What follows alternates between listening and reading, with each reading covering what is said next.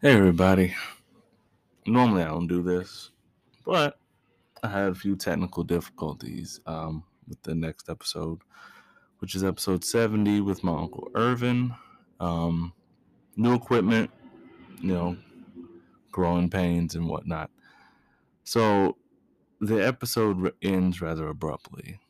Um, it was it was at the end of the episode anyway. Uh, so the only thing I really left out of that episode is my usual um, closing to the show. So I'm gonna do that now at the beginning instead of the end. So as always,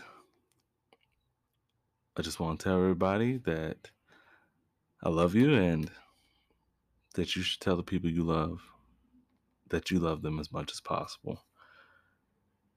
And I was going to say that to my uncle, which I did after the podcast, but you know. And as always, you can follow me on Twitter at Wisdom Pops, Instagram at Pops Wisdom, and email at popswisdom68 at gmail.com. Please like and share as much as possible. And as always, peace. All right. Back again for another episode of Pop's Wisdom Podcast. This episode, I have a special guest. I have my Uncle Ervin. Hello. He doesn't know this, but I wanted to do this one specifically in person. So I was like, well, hopefully we can get to California. And then COVID hit. There you go.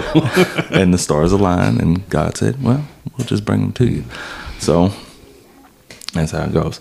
So originally, Dad and I were going to do this podcast, and we just never got the equipment. so after that, it kind of morphed into. I realized that there's a lot of knowledge from older men that we're losing. Um, so I wanted to kind of create a record of that, to disseminate it, so that that lo- that knowledge isn't lost on us. So I've been going through the solo episodes I do. It's usually things that Dad has told me that I'm just now starting to figure out, or, or knowledge that I've gained from from other older men. Because I realized that there's a lot of guys that don't have any older men or men period around them. That's so true. Anything. So true. Yeah. So they're just lost, you know. Um, so hopefully, this is something that they can gravitate to and learn things from. So we'll start with 1952, 1952. Virginia Avenue. Yes. you know, I'm um I'm 11 months younger than my older sister Susan. hmm So um, our little inside joke is that they loved her so much that they had to have another one.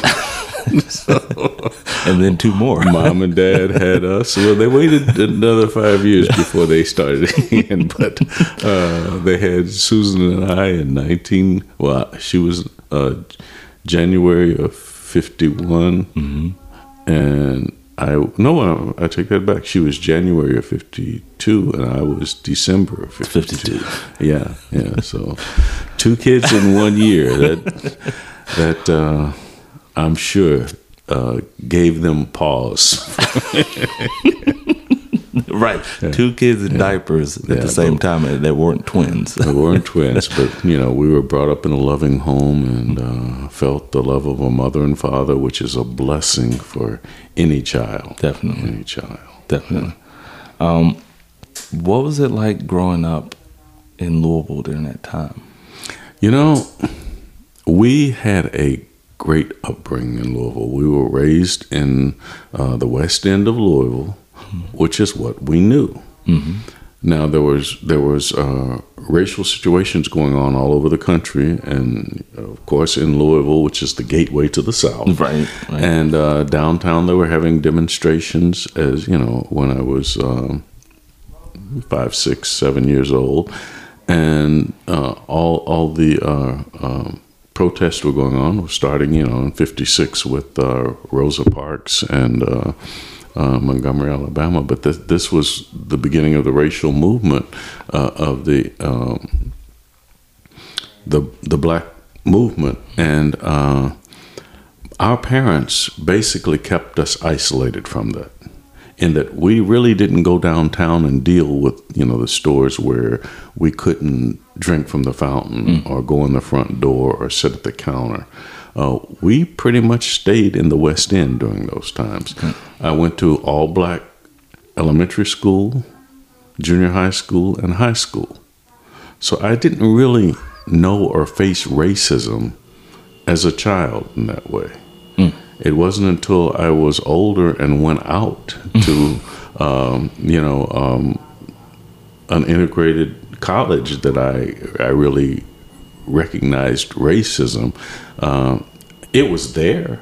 It was definitely there, but we were not exposed to it in that way. We were brought up in a very nurturing and loving home and community. There was community in the West End, you know, that, that supported us, that encouraged us, that, uh, you know, our teachers lived in the same neighborhood. And so we had a community of support in those days that I, uh, that I believe is lost a lot now. Part of the problem was when integration happened, a lot of the upward and able black people moved out of the inner city, and uh, a lot of the infrastructure crumbled. and it, it kind of left us with a brain drain. Yeah, yeah. And the people who were left were the people who couldn't get out. In some ways, yeah. Uh, s- some some were the people who stayed to try and support the community. We don't want to under under uh, value that. But uh, a lot of the upward upwardly mobile left the community and left it in, in a, a drain. Yeah. And it's that was a nationwide thing Yes. too. Yes. So we come from a musical family, right? You played trumpet. I played trumpet in elementary school, junior high, and high school. But when I went to college, I realized I wasn't that good. so I didn't pursue it any further. And I, I had kept my trumpet for years, but I hadn't played it in a while. and it was all frozen up. So I, I say all the time that I'm to get another horn and start from stra- scratch again, but I, I don't know that that'll ever happen. But go ahead. We have a musical family. Mom still has her clarinet.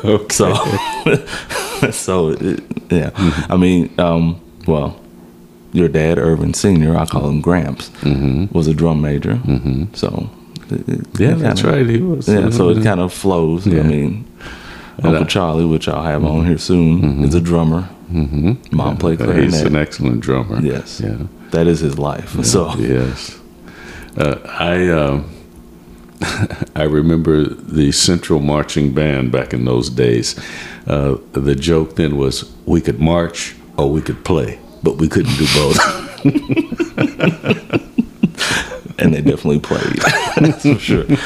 So, what got you into your current career, which is in the entertainment field? I know you had a radio show. yeah, I started uh, about twelve or thirteen, maybe. I got really enthralled with uh, cassette recorders.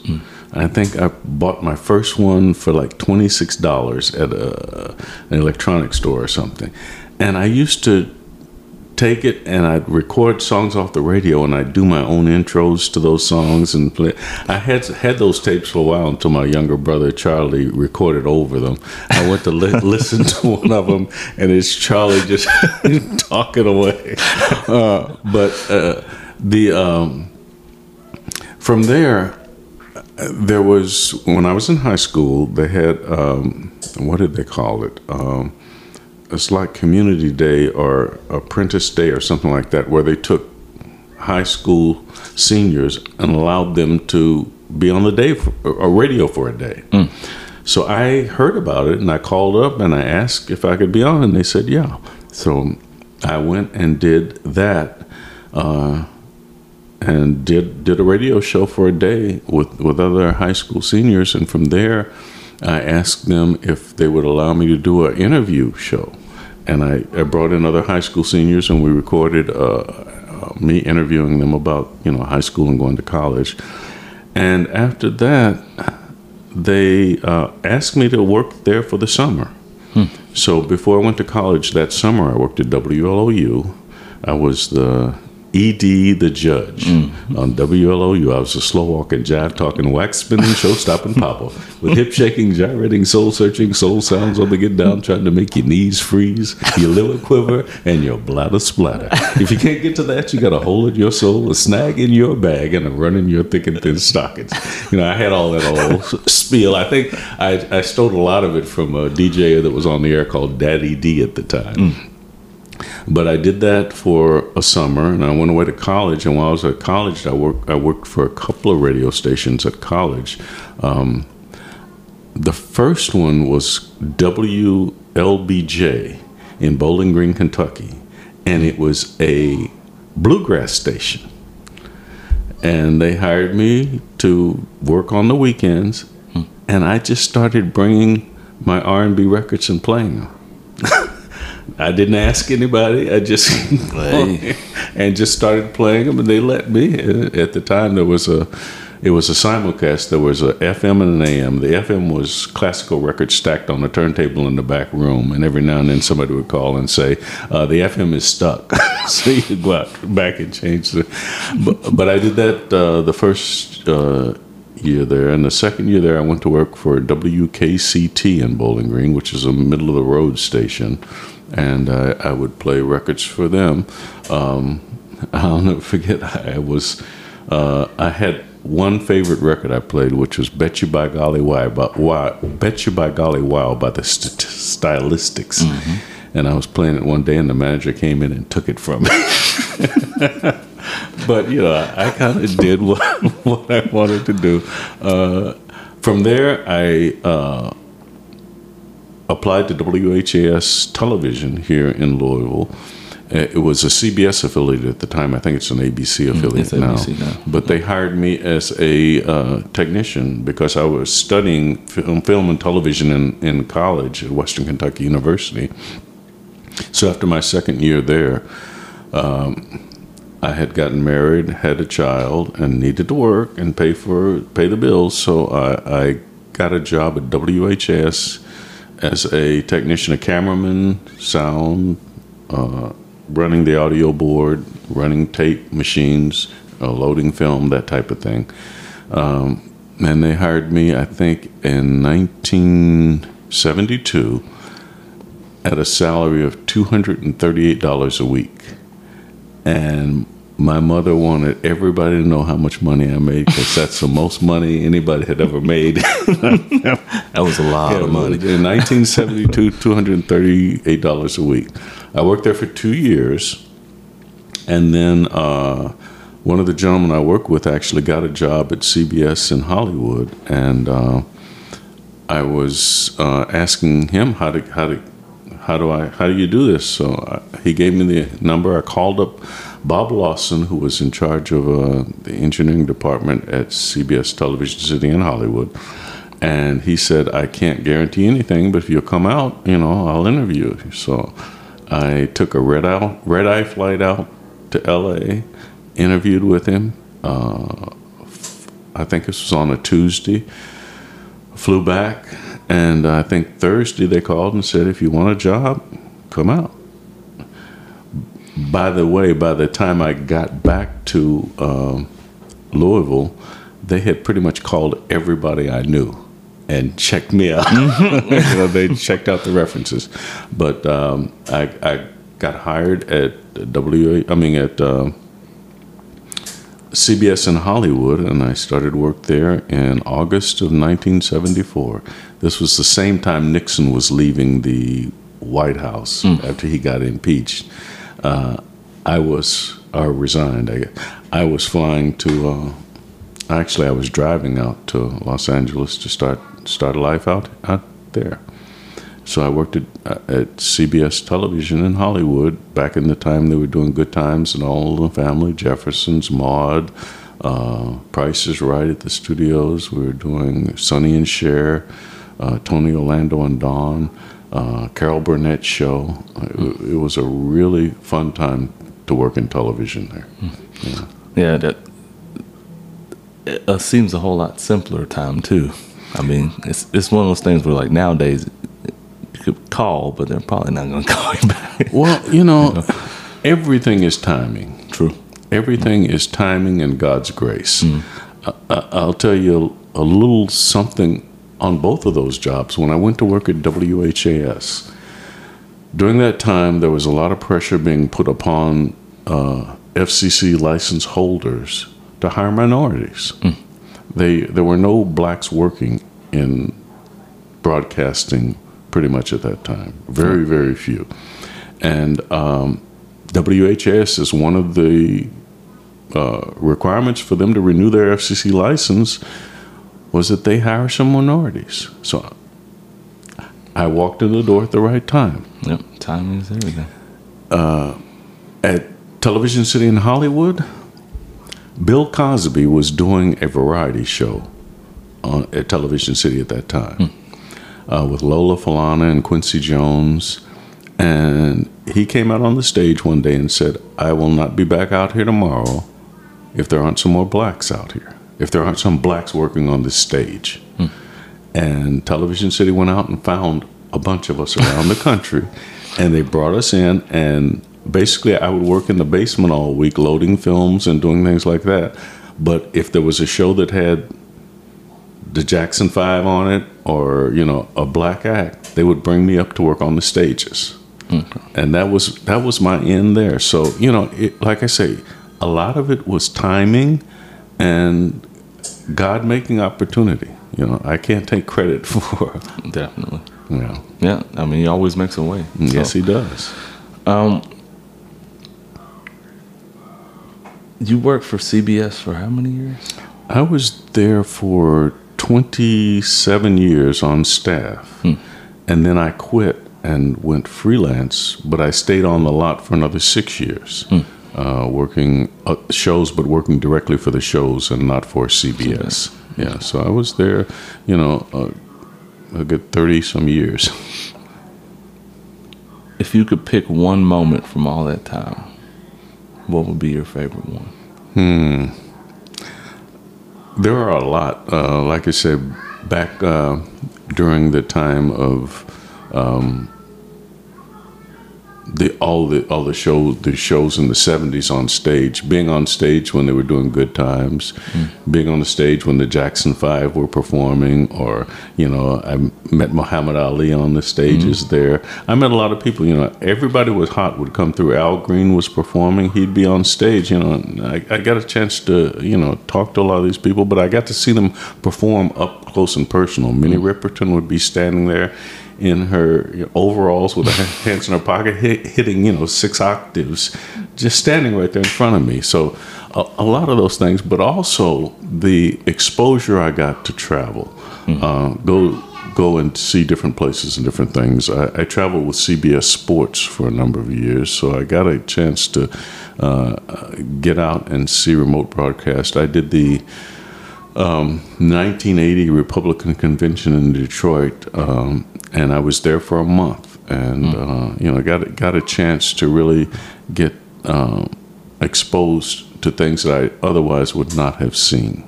Yeah, I remember when we came out in '92. You were on in a remote truck for one of the Lakers games, mm-hmm.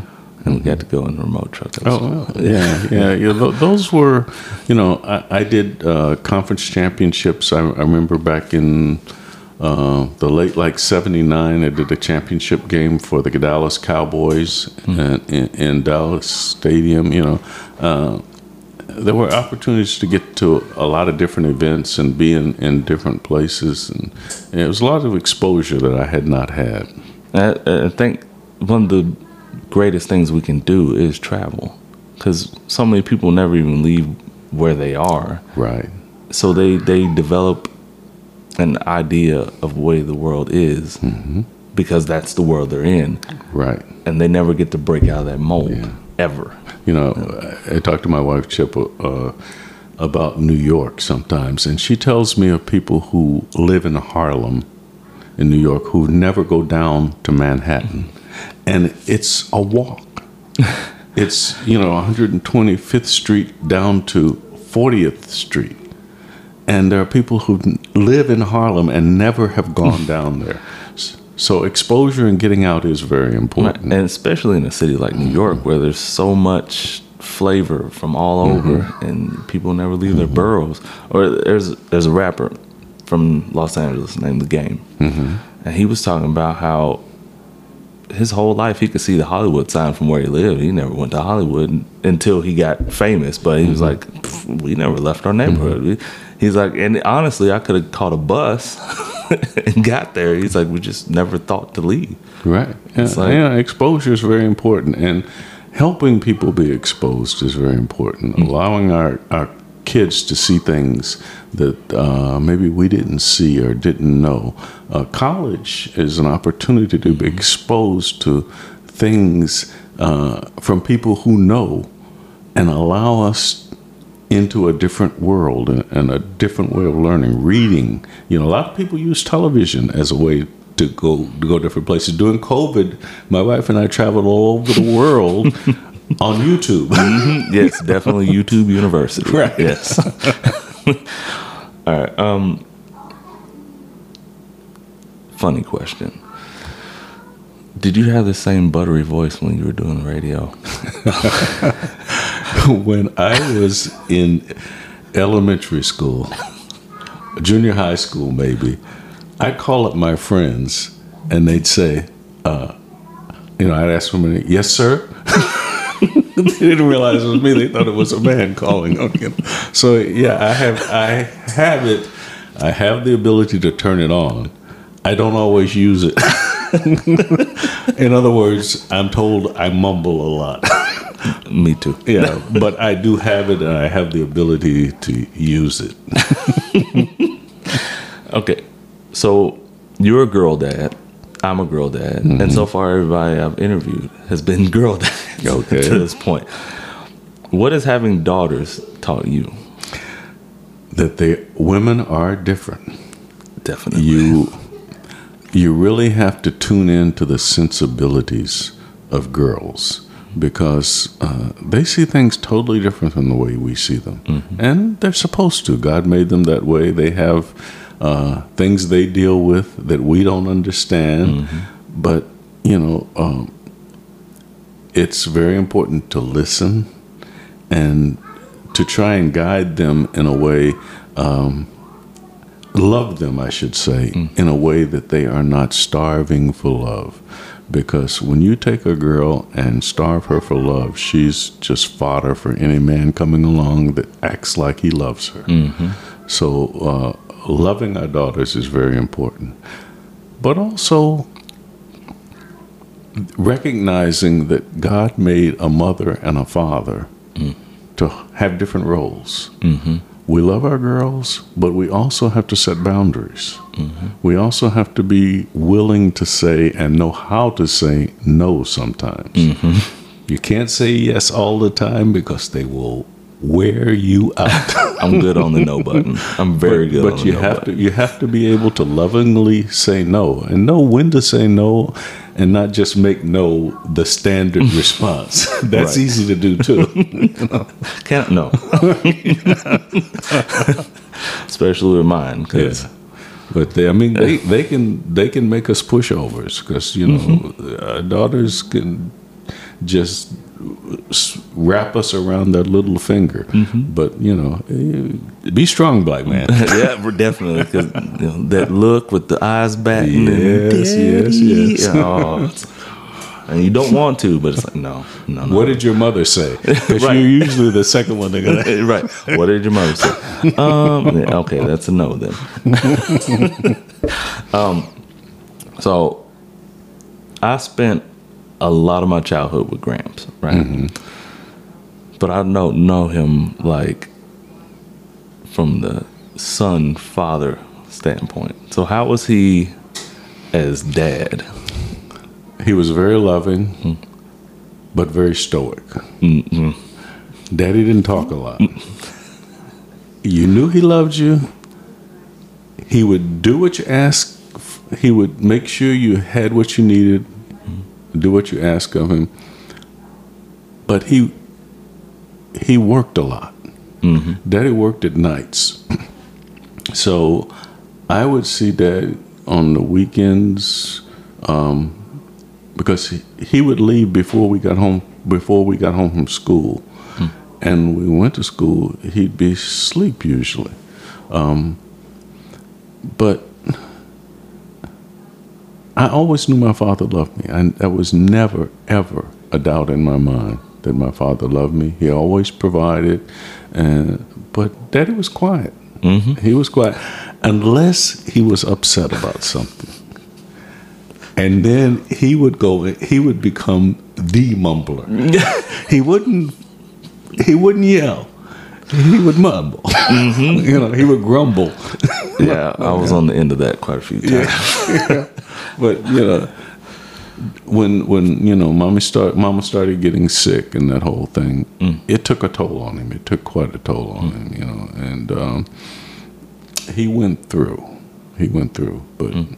you know as children we he, he would pile us in the car and we'd go to elkton we'd go to um, nashville to visit relatives down there and we had road trips. We'd always leave at, you know, four o'clock in the morning and get there, you know, uh, where we're going about, you know, six, seven o'clock in the morning, something like that. It was always a morning road trip. But we we'd go places, we'd do things. You know why you do that, right?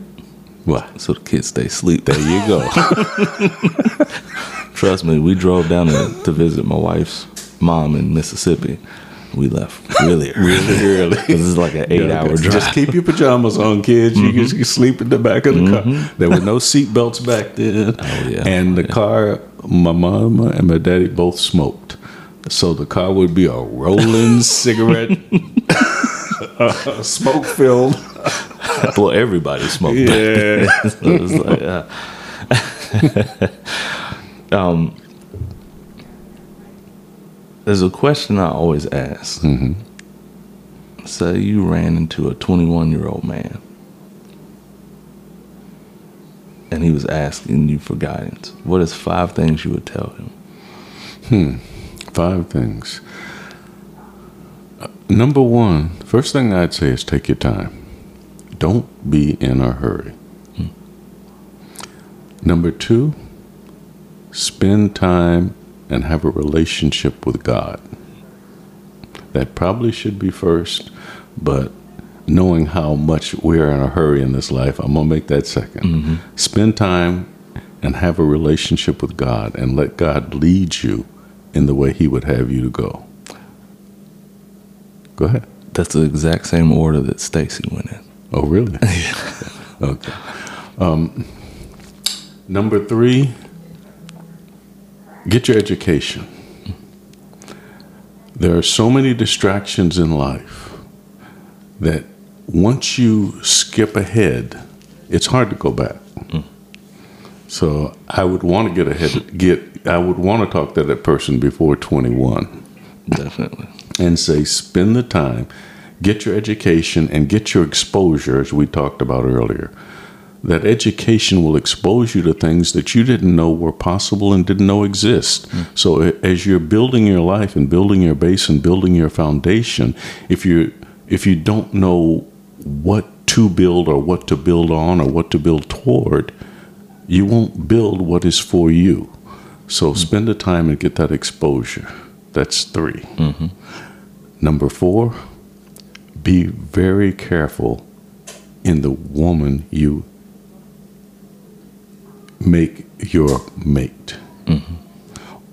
Or even before the woman woman you make your mate, the women that you become involved with. Because that will shape so much of your life. So take the time to get to know the women you become involved with and don't allow yourself to be entrapped into in relationships that are not the relationships that you're meant to have. Mm.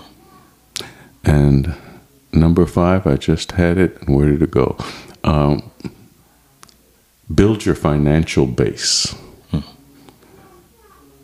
and that goes all the way back to number one take your time. Mm. Don't rush into financial encumbrances that are going to allow that are going to force you to make decisions about your life that um, are not the ones you would take if you weren't encumbered financially.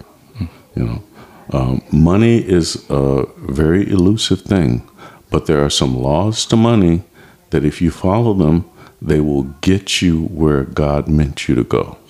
Yeah. As they say, fast money comes with slow consequences. That's a question I always like to ask uh, ask people when I talk to them about money is um, if I offered you right now one penny compounded 100% for 30 days or $1 million, which would you take?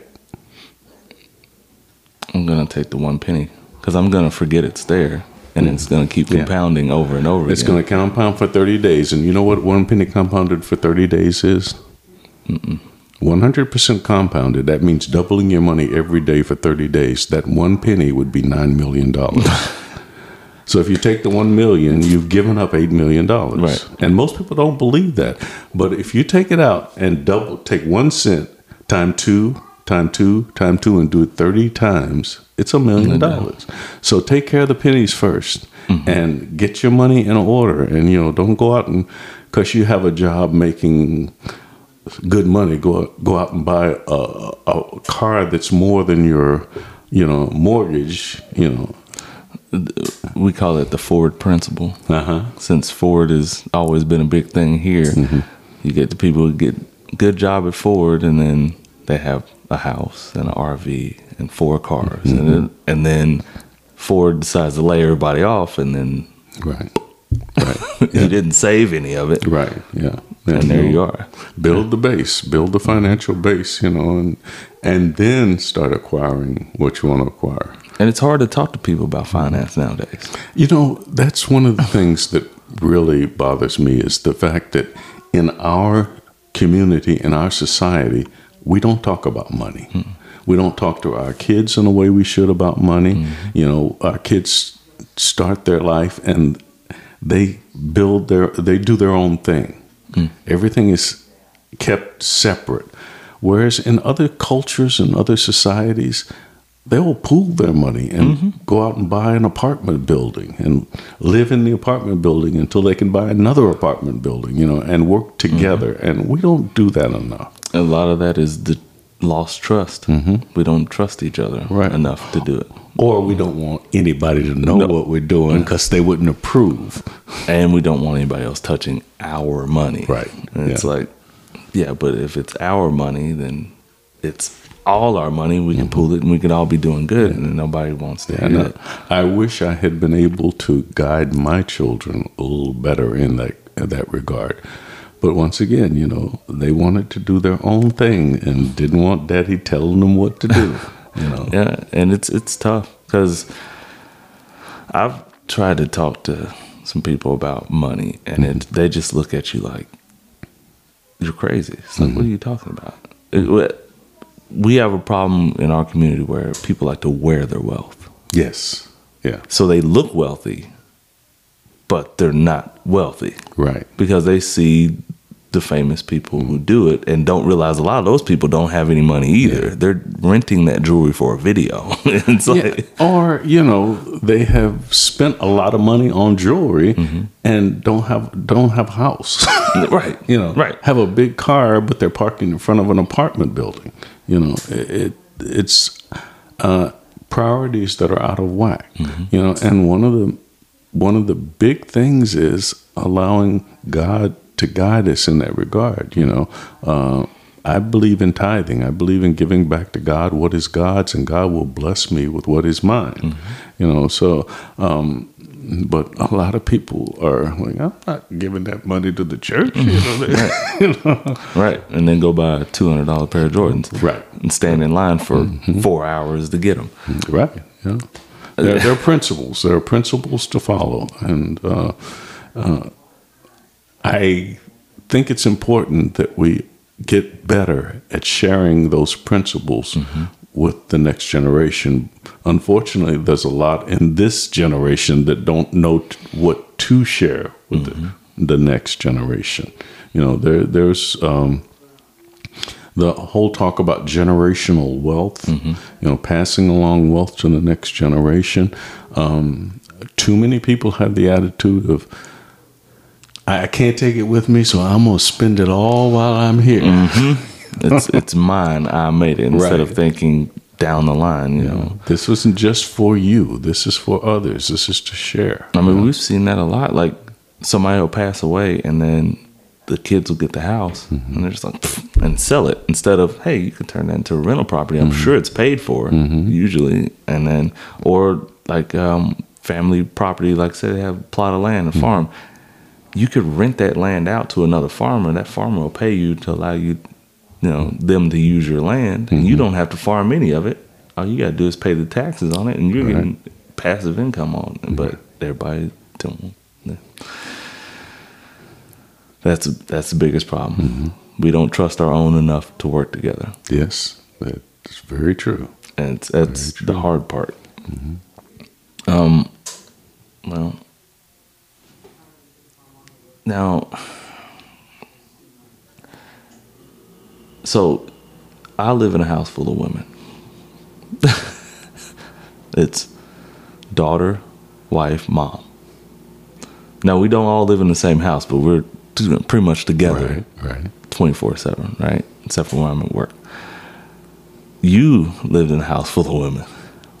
Well, right now it's my wife and I. Yeah. We, we are uh, empty nesters, but I have always lived with women. Yes. right? And it, it's one of those things where people who don't haven't lived around a lot of women Mm-hmm. don't understand the calmness that we have.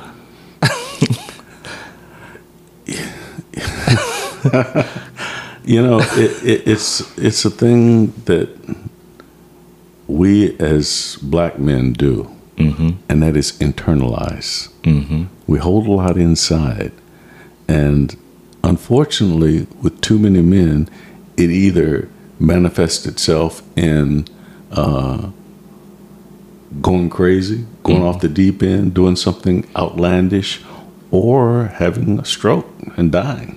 You know, it, it.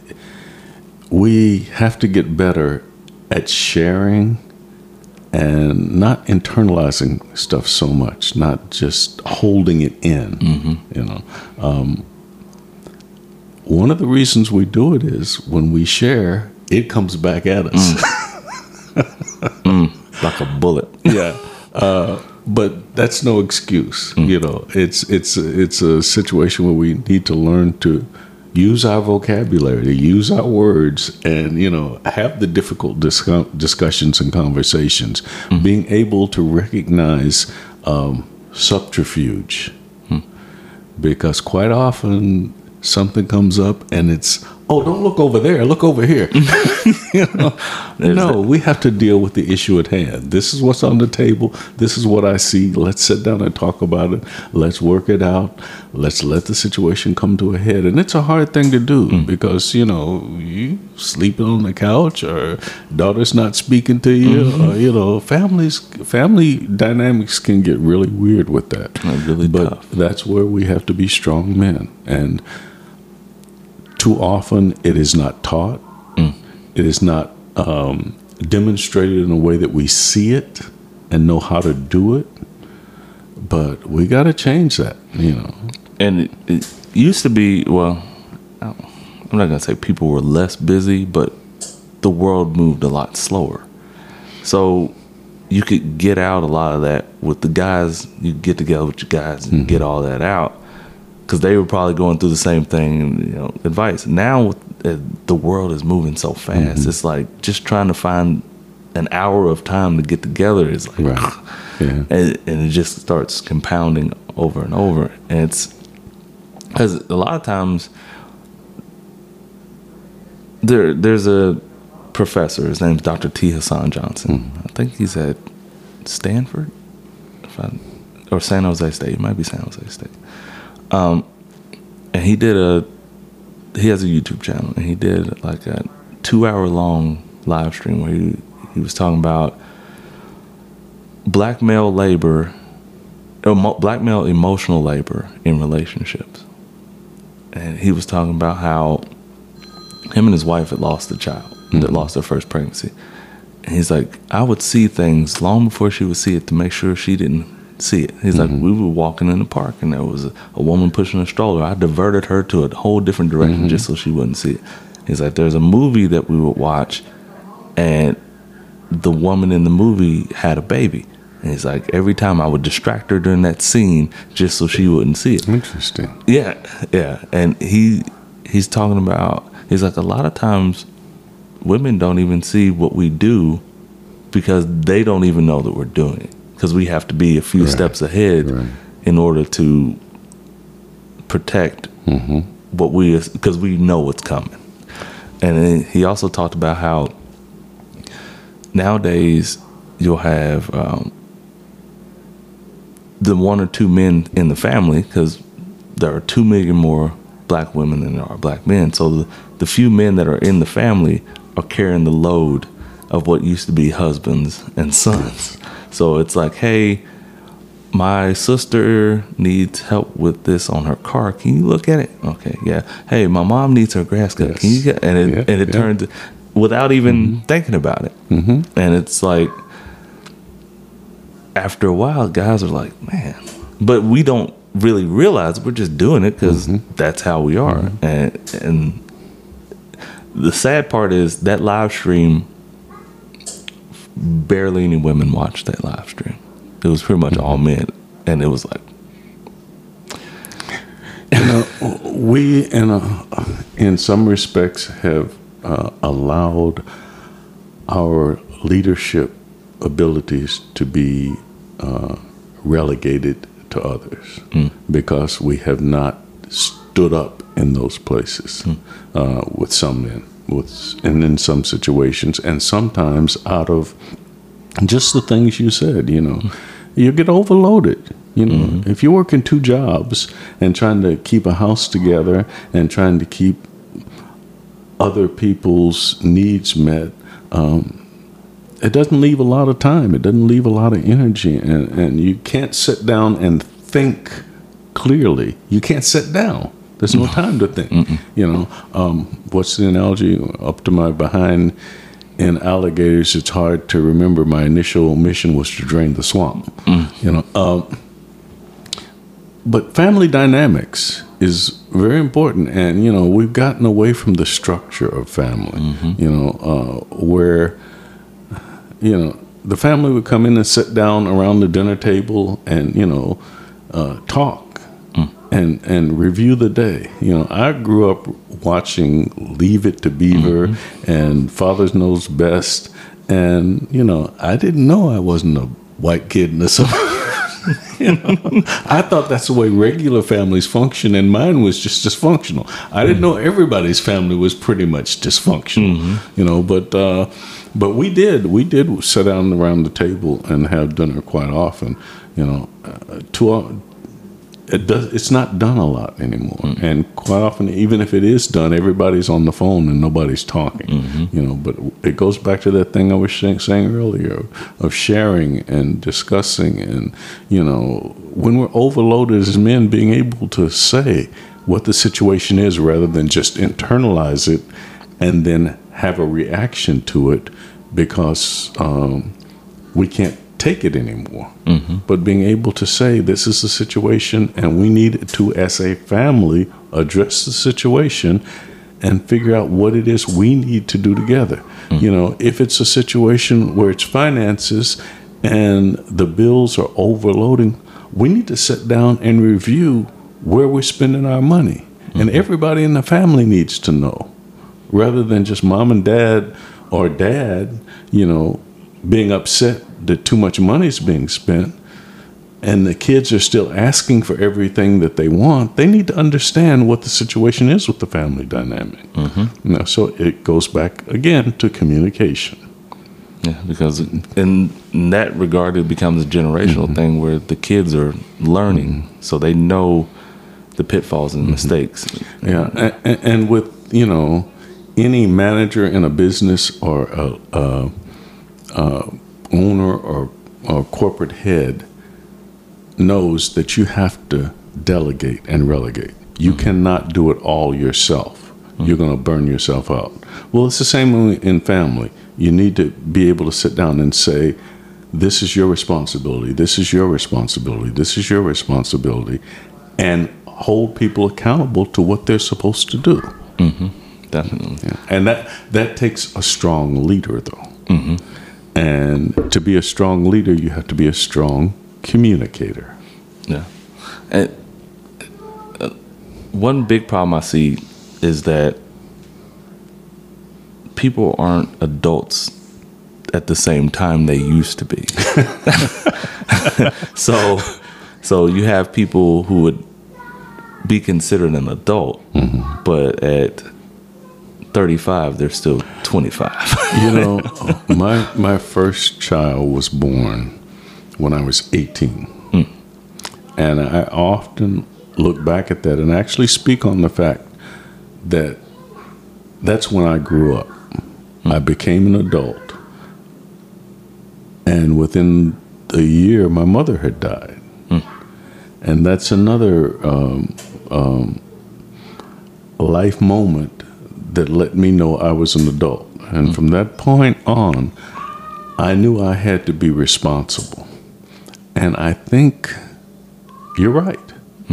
Too many young people now are running from any responsibility, any um, commitment to have to be responsible to uh, their own responsible for their own well-being. It's a, it's somebody else's fault. Right. You know, uh, Mama won't let me. You know, uh, put them out. Accountability is Account- kryptonite. Accountability. yes. Yeah. It's kryptonite nowadays. And when you hold people, because in my job position, I'm a supervisor. And when I have to hold people accountable, it's like we're all adults. Like I'm trying to tell you so that when you make these mistakes, you won't make the same mistake again. But it turns into, well, you're attacking me. No, this is normal. You made a mistake. Here's your mistake. Just don't make that same mistake again. Right. But uh, holding people accountable is they're, hard. They're fi- they're finding now it's hard to get people to just hold jobs. Oh yeah, tell You me know, about it. Walk, or just walk away. you know, and, and that is that is a sad uh, uh, commentary for our society. It really is uh, because hard work is the beginning of uh, what God told us to do. He told us first to work. You know, He put Adam and Eve in the garden to work. You know, uh, so yeah, it, it, it is, and it is also a very important part of your own um, view of yourself. Uh, if you don't feel like you can be productive, it can lead to depression. Mm-hmm. You know, um, and it can lead to poverty, which is even worse depression. Yeah. I mean, if you don't have a good self worth, which I think a lot of people don't know how to develop a self worth anymore because they've, they've never seen it. Mm-hmm. You know, just like they've never seen, a lot of them haven't seen what a marriage looks like. So, like, I don't need that. I don't, they don't know what it looks like, you know. Uh, and there's this I can do everything by myself mentality. And it's like, you never get anywhere mm-hmm. by yourself. Mm-hmm. You may be able to travel faster by yourself, but you always get there. The, the well, the travel is easier mm-hmm.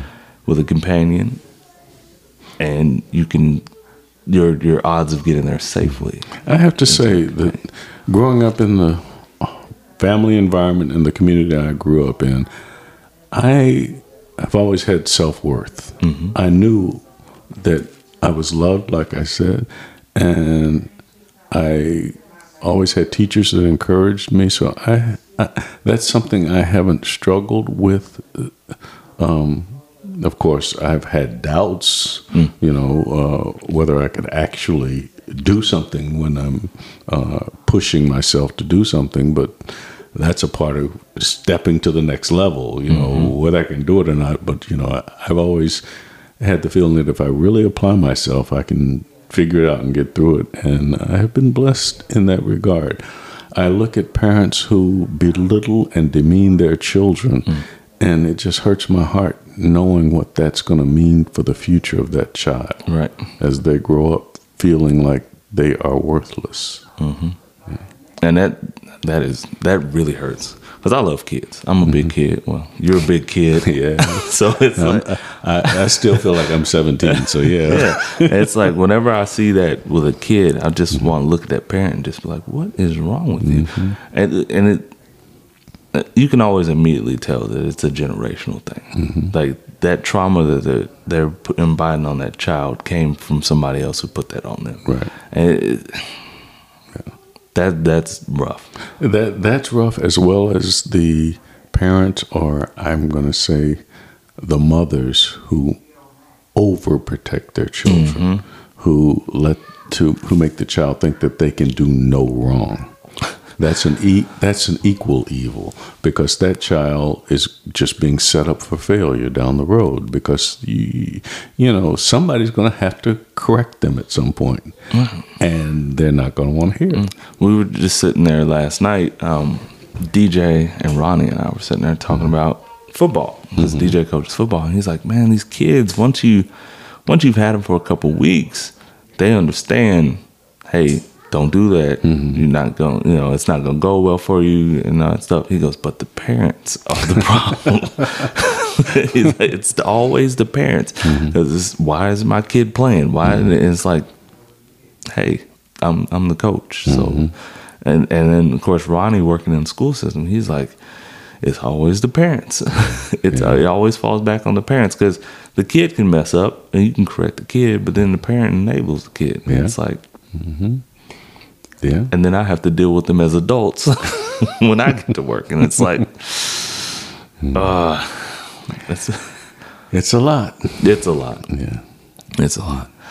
Well, we're coming close to time. So, is there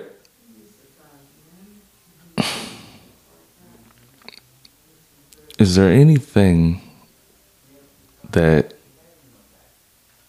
you could change that you would? You know, I think of that a lot like the show Quantum Leap. Mm, which they're bringing back, by the way. Are they really? Yes. Okay. you know, if I were to go back and change some things with what I know now, I'd probably have messed up. I probably would change the wrong thing and the whole thing would come tumbling down. Mm. So, um, I would like to have been wiser hmm. in my younger years. Um, but maybe some of those things I went through, I was supposed to go through to make me able to get to where I am now. Mm. So I don't really live a life of regrets. I don't mm. go back and think about, I wish I could have, I wish I would have, um, what could I have done better? You know, should I have studied law and become a lawyer? Well, maybe I could have studied law and become a lawyer, but maybe I'd lost my mind because that's not where my mind was supposed to be. You know, uh, it would maybe would have stressed me out. Mm. You know, so no, I don't live. I don't live that. I don't think that. I move forward and I approach each day